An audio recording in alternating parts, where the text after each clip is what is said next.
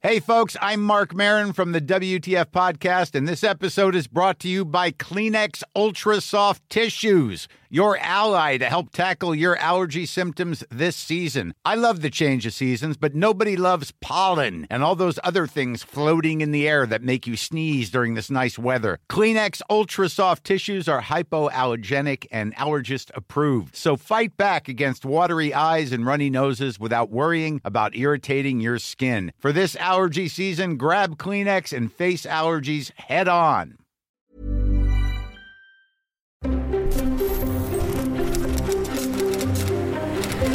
Letras Libres presenta Ciberdiálogos con León Krause. Queridos amigos, ¿cómo están? Me da mucho gusto saludarlos. Gracias por estar de nuevo en nuestros ciberdiálogos. Un placer estar con ustedes. Gracias por eh, su generosidad de verdad con este podcast en su versión eh, en audio y también en su versión en video. Como ustedes saben, este podcast eh, está a su disposición tanto en las plataformas de podcast distintas como también en YouTube y le ha ido muy bien. Y eh, me enorgullece, es un auténtico privilegio trabajar para ustedes y les quiero agradecer antes que nada su atención, su apoyo, sus mensajes, sus críticas. Gracias, de verdad que es un, es un gusto. El eh, día de hoy eh, tuve el gusto de conversar hace unos minutos. Concluí la charla con el doctor Julio Frank, un mexicano eminente. La carrera de Frank es eh, larga y eh, llena de reconocimientos, llena de éxito, no solamente en México, sino en el mundo. Hoy por hoy, Julio Frank eh, preside la Universidad de Miami, lo ha hecho ya desde hace seis años al menos, y antes de eso ocupó una larga lista de cargos muy distinguidos, entre los que destaca, eh, y no lo digo yo, lo dice él, considera eso como su mayor logro, el haber sido secretario de Salud de México. Además de todo esto, Julio Frenk es un autor muy conocido. Para mi generación, eh, y para muchas generaciones posteriores, el libro que Frenk escribió cuando era todavía un estudiante de medicina, Triptofanito, una novela para jóvenes, es eh, un, eh, eh, un, libro fundacional. Lo fue para mí, que lo, lo, leí con voracidad siendo, siendo un niño, y lo ha sido para pues generación tras generación de jóvenes mexicanos. Me decía el doctor Frank que eh, el libro ha sido reeditado, reeditado, decenas y decenas de veces a lo largo de los años desde su publicación en 1978. Así que es eh, un hombre de eh, diversos talentos y de trayectoria de verdad muy, muy notable. Últimamente el doctor Frank ah, se ha dedicado junto con otros colegas tan eminentes como él a analizar y pensar la respuesta global a la pandemia del coronavirus. Dice Julio Frank que esta es la sexta pandemia que ha vivido como profesional de la salud, sin duda la más grave, la más compleja, y eh, le ha dejado lecciones, entre ellas la necesidad de separar la política de la respuesta de salud pública eficaz en el mundo y otras más. De esas respuestas, de los errores cometidos en distintos países del mundo, de las virtudes también de la respuesta científica a la pandemia y de muchas otras cosas, incluido, por ejemplo, el papel de las redes sociales en estos temas, hablé con Julio Frank. Nuestra conversación aquí, para ustedes en Ciberdiálogos.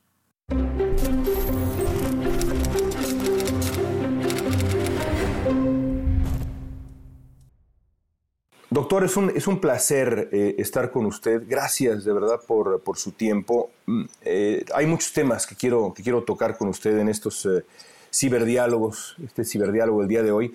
evidentemente la pandemia lo ocupa casi todo.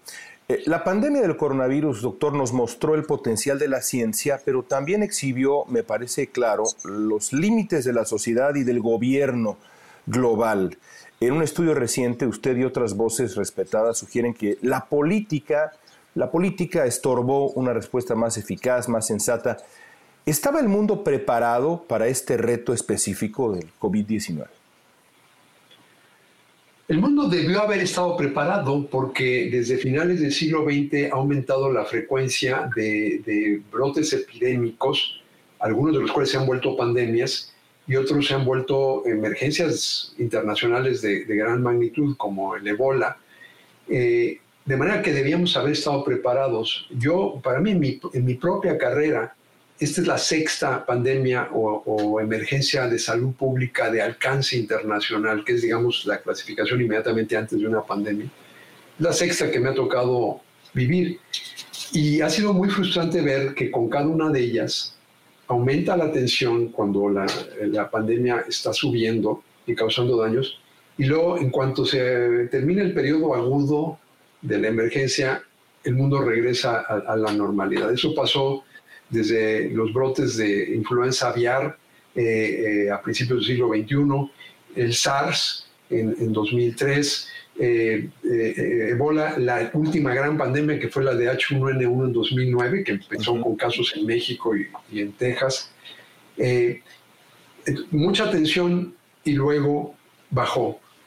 debíamos haber estado preparados, pero la respuesta es que el mundo no estaba preparado y nunca, nunca hubiera habido un buen momento para una pandemia, pero creo que esta vez le, pegó al mundo en un, en un, momento particularmente vulnerable.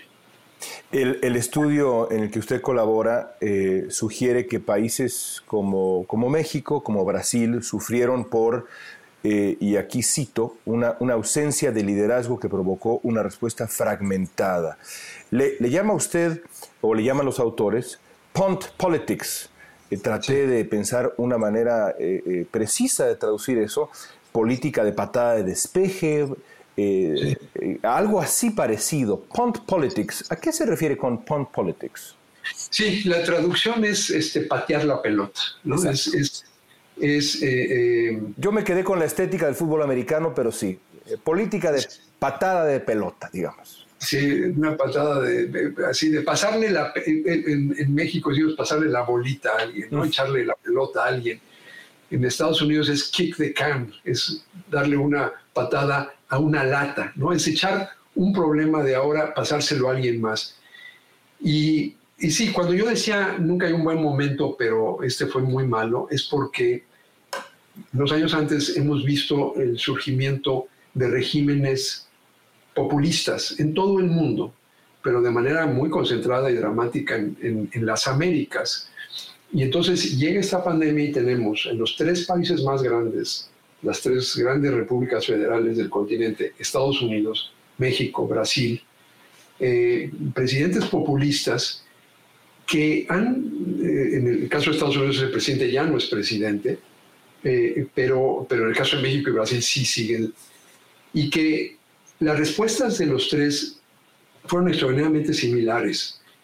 Y, no es coincidencia que los tres países están en los primerísimos lugares del mundo, acompañados por otro país con un líder populista que es India, en el número de casos y en el número de muertes.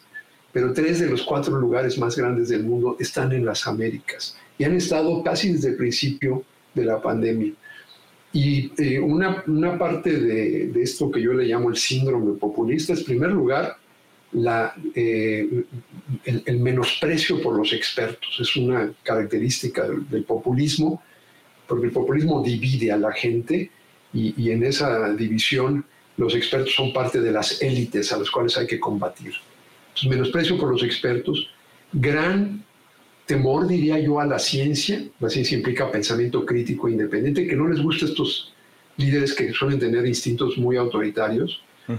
Eh, y esta tendencia a buscar a alguien a quien echarle la pelota y a alguien a quien echarle la culpa. Nunca asumir las responsabilidades. Si las cosas no están saliendo bien, siempre hay algún chivo expiatorio. En el caso de Trump, fueron los chinos, por supuesto, fue la Organización Mundial de la Salud, en el caso de México, eh, fueron, fueron los regímenes anteriores, eh, esta tontería de llamarles neoliberales. Eh, en el caso de Bolsonaro, fue la oposición, pero siempre hay alguien a quien echarle la culpa Y en los tres casos, el artículo al que te refieres hace un análisis comparativo entre México y Brasil, siendo repúblicas federales. La otra cosa que caracterizó esto fue pasarle la, la pelota a los, al nivel subnacional, a los gobiernos estatales, y crear entonces una respuesta muy desarticulada. Entonces, esos todos han sido eh, elementos y, como digo, nunca hubiera sido un buen momento para tener una pandemia, pero al mundo le toma en un momento de emergencia de estas olas de populismo que al no creer en la ciencia, al menospreciar a los expertos, al no asumir la responsabilidad y mostrarse y, rendir cuentas, eh, hicieron un desastre. Y por eso el, gran pensador eh, eh, eh, Yuval Noah Harari resumió en un artículo reciente del Financial Times la pandemia diciendo ha sido el triunfo de la ciencia y el fracaso del liderazgo político. Y creo que esa frase resume lo que ha sido esta pandemia. En términos generales, doctor, ¿qué opinión le merece la respuesta mexicana a la a la pandemia. Eh, evidentemente, un reto que toma por sorpresa al gobierno mexicano, como toma por sorpresa a todos los gobiernos del planeta, pero cada gobierno responde de manera distinta. Podríamos recorrer, no lo vamos a hacer porque sería un podcast eterno, pero podríamos recorrer la respuesta mm, de los, eh, de los gobiernos en el mundo. Pero concentrémonos por un momento en México. Tocaré también Estados Unidos porque es muy importante. ¿Qué opinión le merece en términos generales el, la respuesta del gobierno mexicano? Quiero dar una respuesta basada en las evidencias y, que, no, que no sea un juicio de valor ni una expresión de mis propias percepciones o preferencias eh, de ningún tipo. Porque creo que uno de los daños que, han hecho estos gobiernos populistas es politizar la pandemia, eh, eh, politizar el uso del cubrebocas, politizar las vacunas. Eso creo que ha sido una de las cosas que, francamente, yo que, como dije, esta es mi sexta pandemia, eso nunca lo había visto había visto gobiernos que quizás, que quizás la falla era que no actuaban, con, era un error de omisión, pero por primera vez veo un error, errores de comisión, deliberadamente interferir, por ejemplo, con el uso de las, del cubrebocas. Eh, ha sido algo que nuevamente ha caracterizado a, estos eh, gobiernos populistas. Entonces yo no quiero caer en lo mismo, no quiero yo politizar el debate. De acuerdo. Pero si uno ve los números fríos, la conclusión que uno tiene que, dar es que el manejo de la pandemia en México ha sido muy malo. No ha estado el, sistema de salud y el gobierno en general, porque esto no es nada más del sistema de salud, es una respuesta de todo el gobierno a la altura de este reto y, los resultados son realmente malos.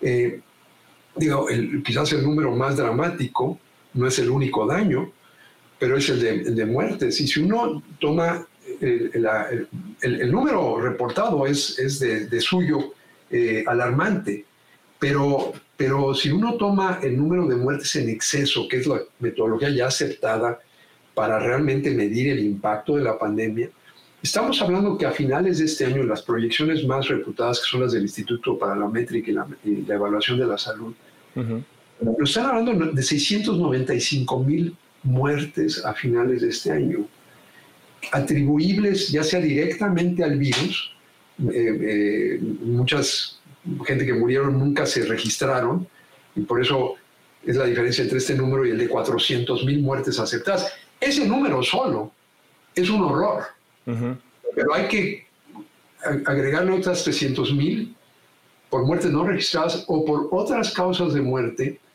de gente que no se pudo atender por el mal manejo que se hizo de la, de la, respuesta hospitalaria. Eh, eh, esta reconversión hospitalaria hizo que mucha gente se quedara en su casa y se muriera de otras cosas.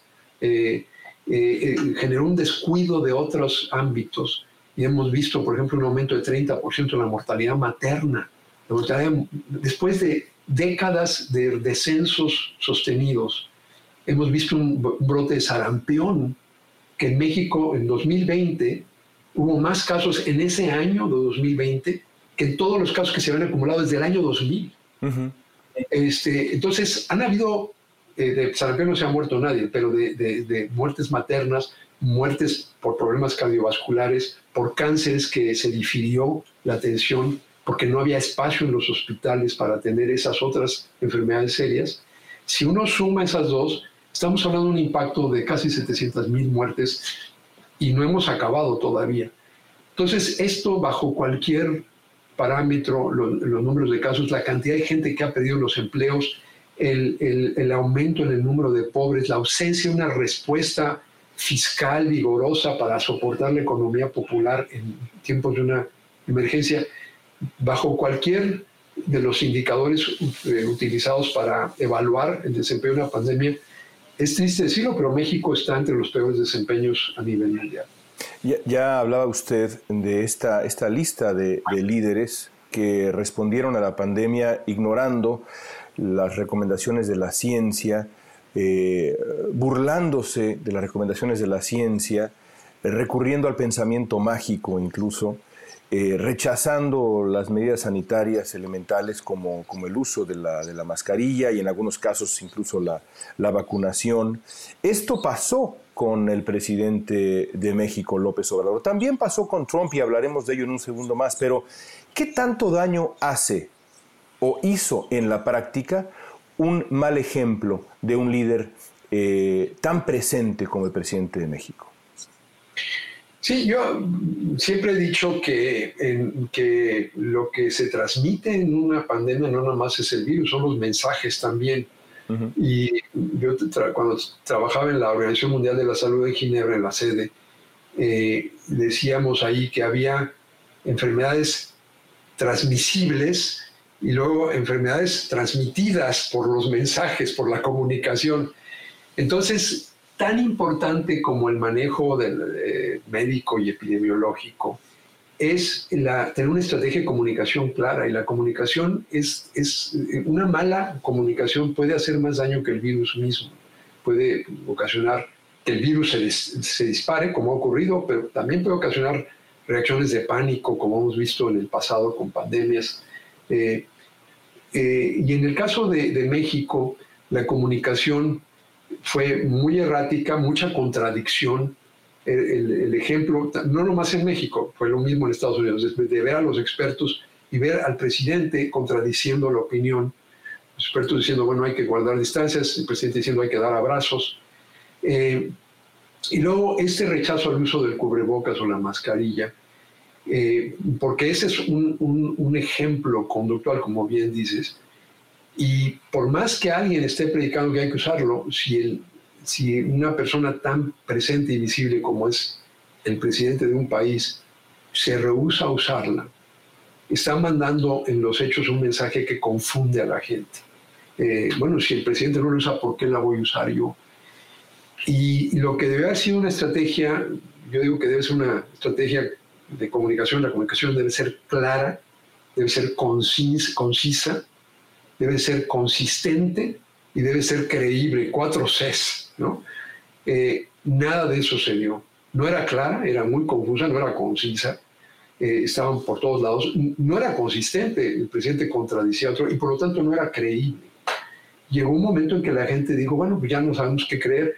Cuando llegan las vacunas, eso ha alimentado mucho de la desinformación la gente dice, bueno, llevo un año y medio oyendo mensajes contradictorios, ahora me dicen que me tengo que vacunar, pero estoy oyendo en las redes que no, y, la gente se, se, paraliza. Sí hace daño objetivo, medible. Yo creo que de esas 700 mil muertes en exceso, muchas, muchas derivan de un problema de comunicación. Y, y, creo que la conducta es la comunicación más, más efectiva. Yo no sé qué, ya le dejaré a los psicólogos interpretar, porque fue lo mismo entre todos estos líderes populistas, todos varones, por cierto. Lo que es un patrón muy interesante es que entre las mejores respuestas a nivel mundial están las de países encabezados por mujeres. Ya, ya, le dejo a, algún psicoanalista examinar por qué el ponerse un cubrebocas fue interpretado por estos que se autodefinen como hombres fuertes, veían el usar un cubrebocas como una señal de debilidad y se rehusaban a hacerlo. Cuando el cubrebocas, la señal que manda, es una señal de consideración hacia los demás. Es una señal, si yo me pongo un cubrebocas, lo que le estoy diciendo a los demás es, me estoy protegiendo, pero te estoy protegiendo a ti, me importas tú. Y uno pensaría que para un líder político eso es un mensaje positivo. Decirle a, a la gente a la que gobierna, me importan ustedes y por eso me pongo un cubrebocas, porque no quiero estar en la posibilidad de contagiarlos. En vez de eso se vio como una señal de debilidad de estos hombres fuertes. Y bueno, como digo, yo no tengo este, el armamentario para examinar las qué inseguridades hay que debe uno tener para que vea uno el usar algo como un cubrebocas como una señal de debilidad. Ya, ya eso se lo dejo a otros intérpretes. Eh, eh, última pregunta sobre México eh, en este tema. Surgió también en el mundo ah, la figura del, del, zar del coronavirus. la, las figuras como Anthony Fauci en Estados Unidos, y, me vienen a la mente varias más, ocurrió en España, ocurrió en Nueva Zelanda, con resultados muy distintos. ¿Cómo recordará la historia la gestión que hizo Hugo López Gatel y la figura de López Gatel en México en función de la pandemia?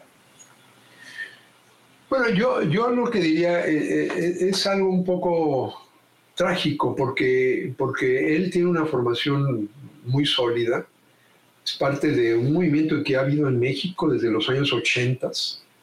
Ese famoso periodo neoliberal dio lugar a muchas inversiones y una de ellas fue en crear una serie de cuadros técnicos muy competentes en el campo de la salud pública en México. Eh, se invirtieron recursos del CONACYT, que ahora cierra esas vías de acceso a la mejor educación en, en donde sea, para enviar a mucha gente a estudiar a los mejores lugares del mundo. Yo fui de los primeros que nos fuimos a hacer maestrías y doctorados y regresamos todos a México. Y eso siguió, y el doctor López Gatel es parte de esa tradición, tiene una formación sólida en Johns Hopkins. Eh, ¿Por qué eh, con esa capacidad eh, hubo un manejo tan errático eh, pues yo, yo, yo no sé, ya, ya será un tema de, de rendición de cuentas. ¿Ambición política personal? Yo, yo, creo que es un reflejo de, de, un estilo de gobierno en donde hay tal centralización del poder en la figura del presidente que, que oblitera la posibilidad de voces independientes de los científicos y de la gente que rodea. Ese es uno de los problemas de este síndrome populista. No nomás se ve en México. En Estados Unidos, mm, eh, el doctor Fauci no se plegó a los dictados del expresidente, pero la hostilidad, la agresión que había eh, era, era, fue, fue incesante. Y en el caso de México no pasó eso, sino que simplemente ha habido esta eh, este efecto de, digamos, suprimir la posibilidad de opiniones eh, que pudieran haber sido diferentes en un entorno muy distinto.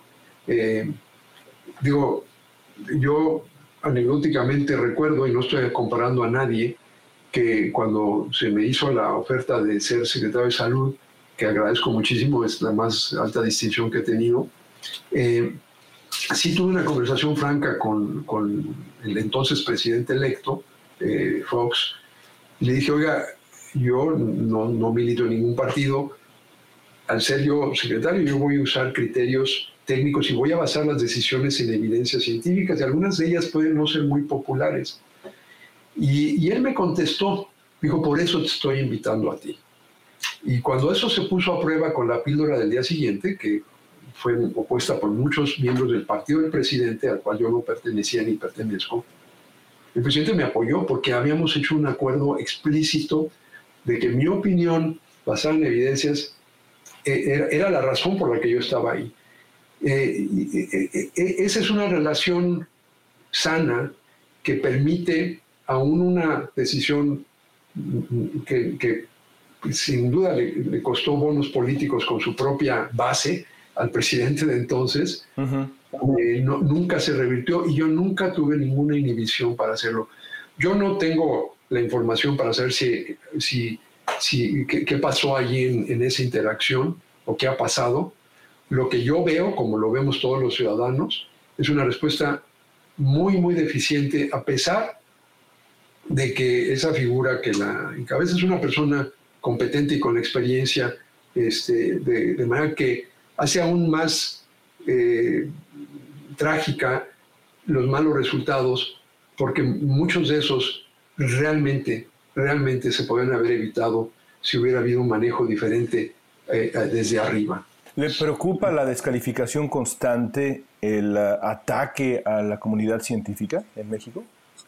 Bueno, me preocupa muchísimo. Digamos, cuando, cuando decimos eh, esto fue el triunfo de la ciencia, en efecto, como bien dijiste al principio, el aspecto más brillante de esta pandemia fue la colaboración de los científicos de todo el mundo, de todas las regiones del mundo, de todos los sectores, el sector académico, gobierno, industria privada, todo el mundo cooperando para producir en tiempo récord unas vacunas que no solo son seguras y eficaces, son una revolución tecnológica la tecnología de las vacunas, sobre todo las vacunas de, ARN, ARN mensajero.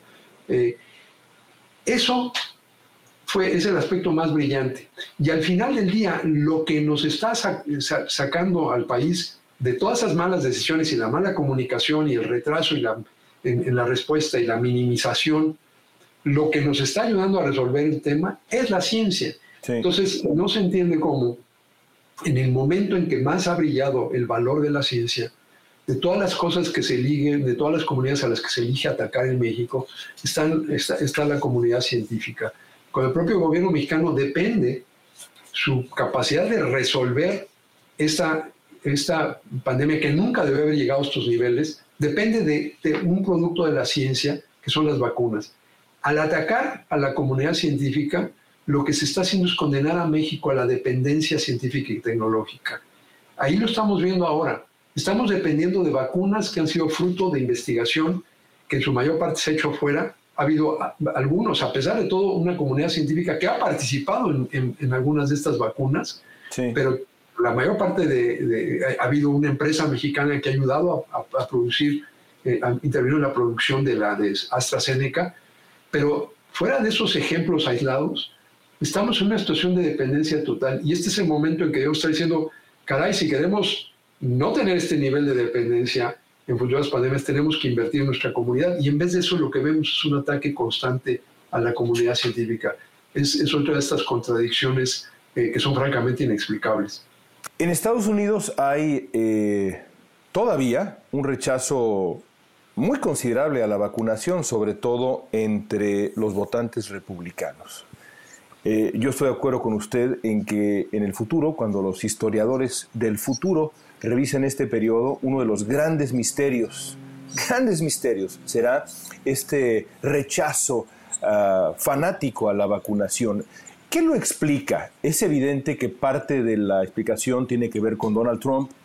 Em, Imagino también que las redes sociales, el rechazo a los expertos, ¿qué explica eh, este, esta reacción irracional frente a la vacunación contra una enfermedad mortal?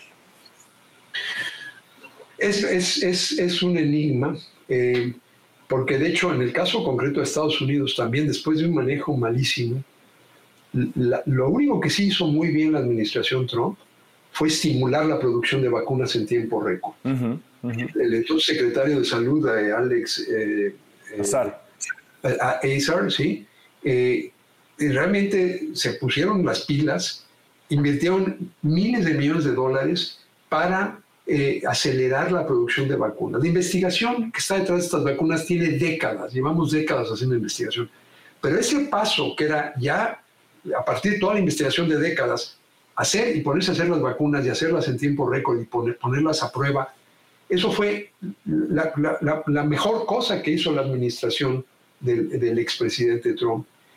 Entonces, lejos de tomarse el crédito y decir, bueno, ahí están estas vacunas, yo no entiendo cuál es la lógica política ahora de rechazarlas bajo una argumentación espuria de que esto es una eh, violación de derechos civiles.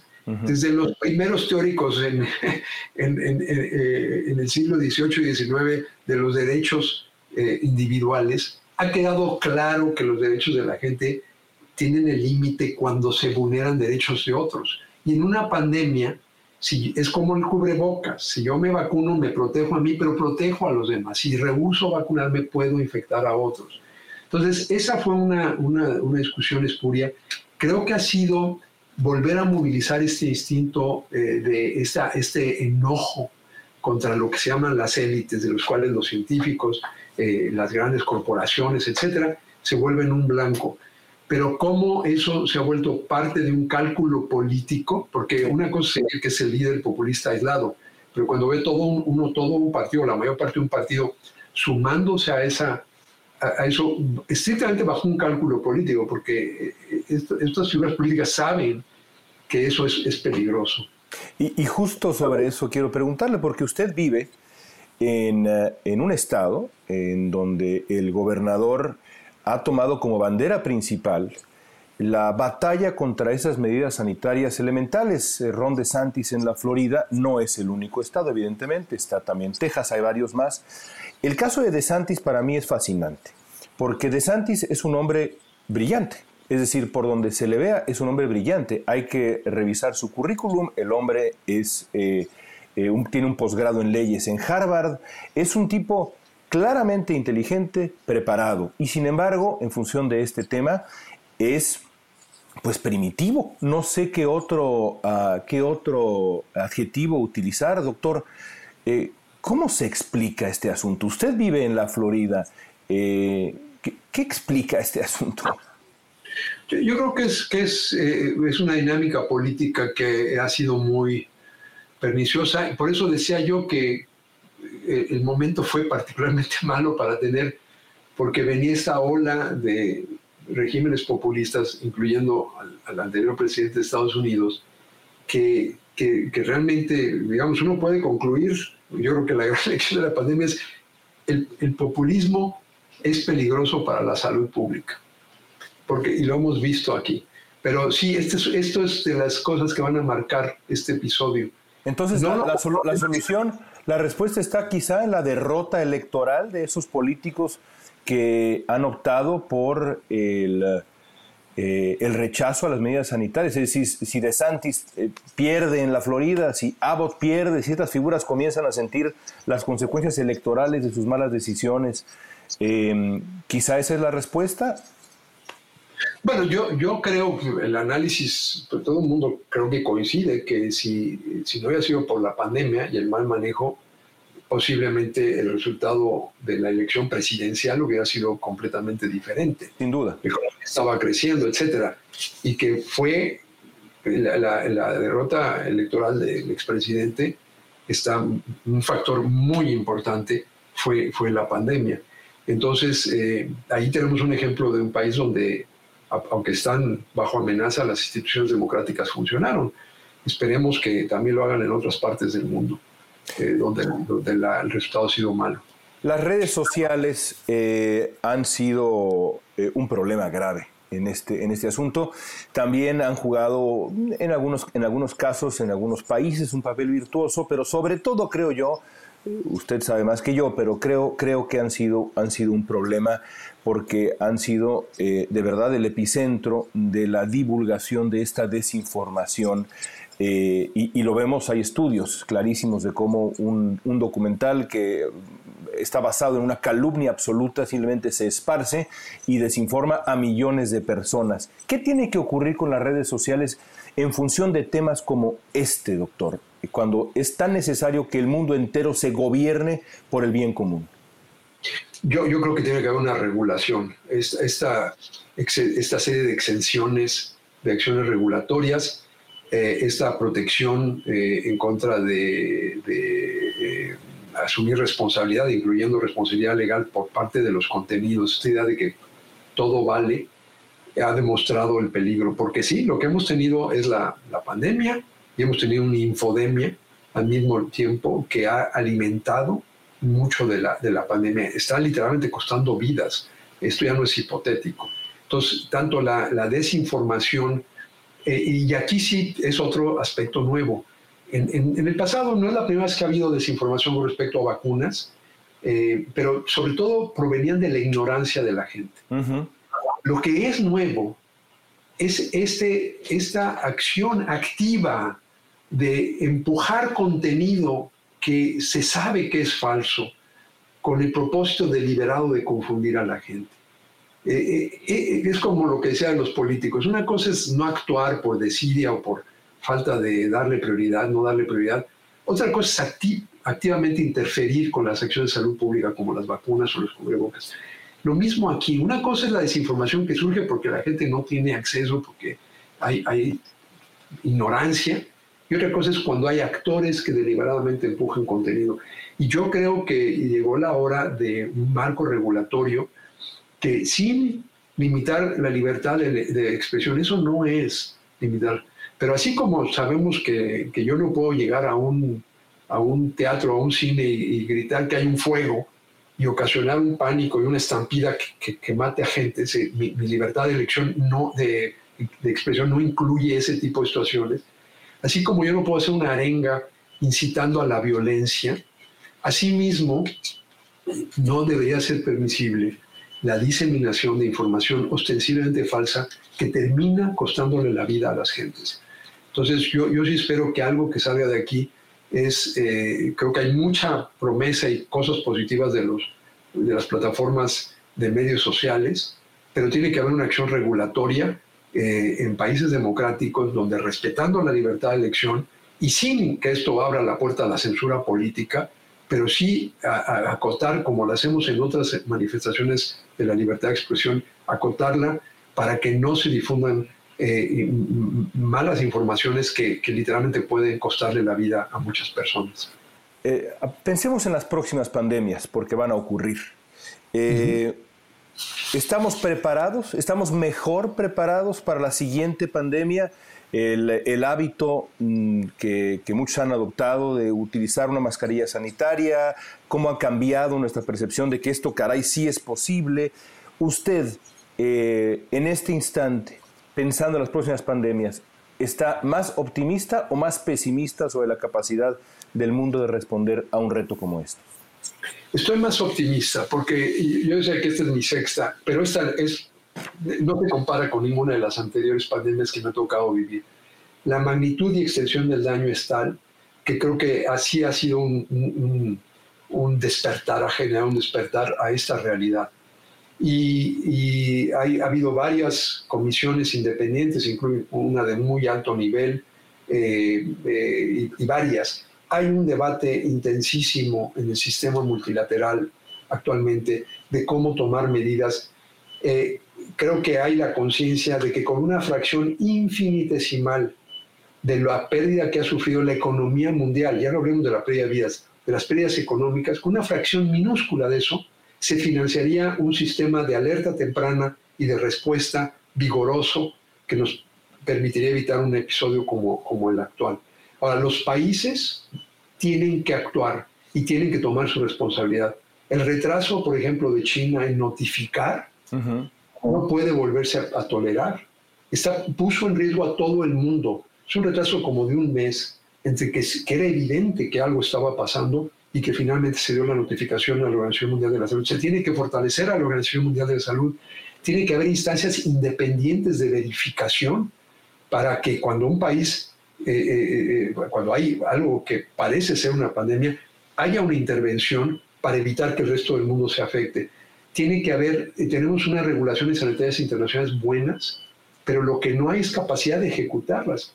Tiene que fortalecerse esta acción colectiva internacional y creo que hay la voluntad política y, hay, creo que cualquiera que entienda, que haya vivido lo que ha costado esta pandemia términos económicos, entenderá que el invertir los recursos necesarios para tener un mejor sistema global de alerta temprana, de preparación y de respuesta, es posiblemente la mejor inversión que podemos hacer en nuestro futuro.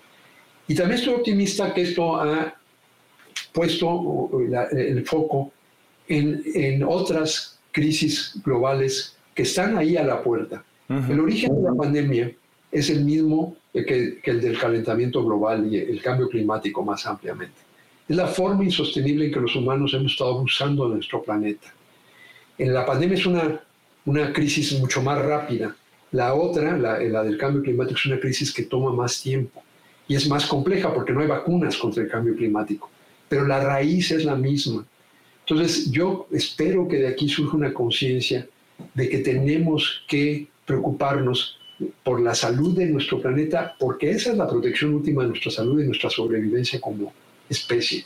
Y yo espero que esta conciencia sí se traduzca a otras crisis globales, específicamente al cambio climático, y, de manera que, que, ha sido una lección muy costosa y muy dolorosa, ha habido muchísima pérdida, pero sí creo que esta es una llamada de atención que, que estoy seguro que el, mundo no va a desatender. Por, por eso, eh, eh, aunque sea a un precio muy alto, estoy optimista de que, de que sabremos manejar mejor las futuras crisis de pandemias y los efectos del cambio climático. Doctor Frank, le agradezco mucho su tiempo. Al contrario, León, muchísimas gracias. If you're looking for plump lips that last, you need to know about Juvederm lip fillers. With Juvederm Volbella XC and Juvederm Ultra XC, your lip look, whether it's subtle or bold, can last up to one full year with optimal treatment and no additional maintenance. Find a licensed specialist and see if it's right for you at Juvederm.com today. That's J U V E D E R M.com. Add fullness to lips in adults over 21 with Juvederm Volbella XC or Juvederm Ultra XC. Do not use if you have severe allergies or a history of severe allergic reactions, or if you're allergic to lidocaine or the proteins used in Juvederm. Tell your doctor if you have a history of scarring or taking medicines that decrease the body's immune response or that can prolong bleeding. Common side effects include injection site redness, swelling, pain, tenderness, firmness, lumps, bumps, bruising, discoloration, or itching. As with all fillers, there's a rare risk of unintentional injection into a blood vessel, which can cause vision abnormalities, blindness, stroke, temporary scabs, or scarring. For full important safety information, visit juvederm.com.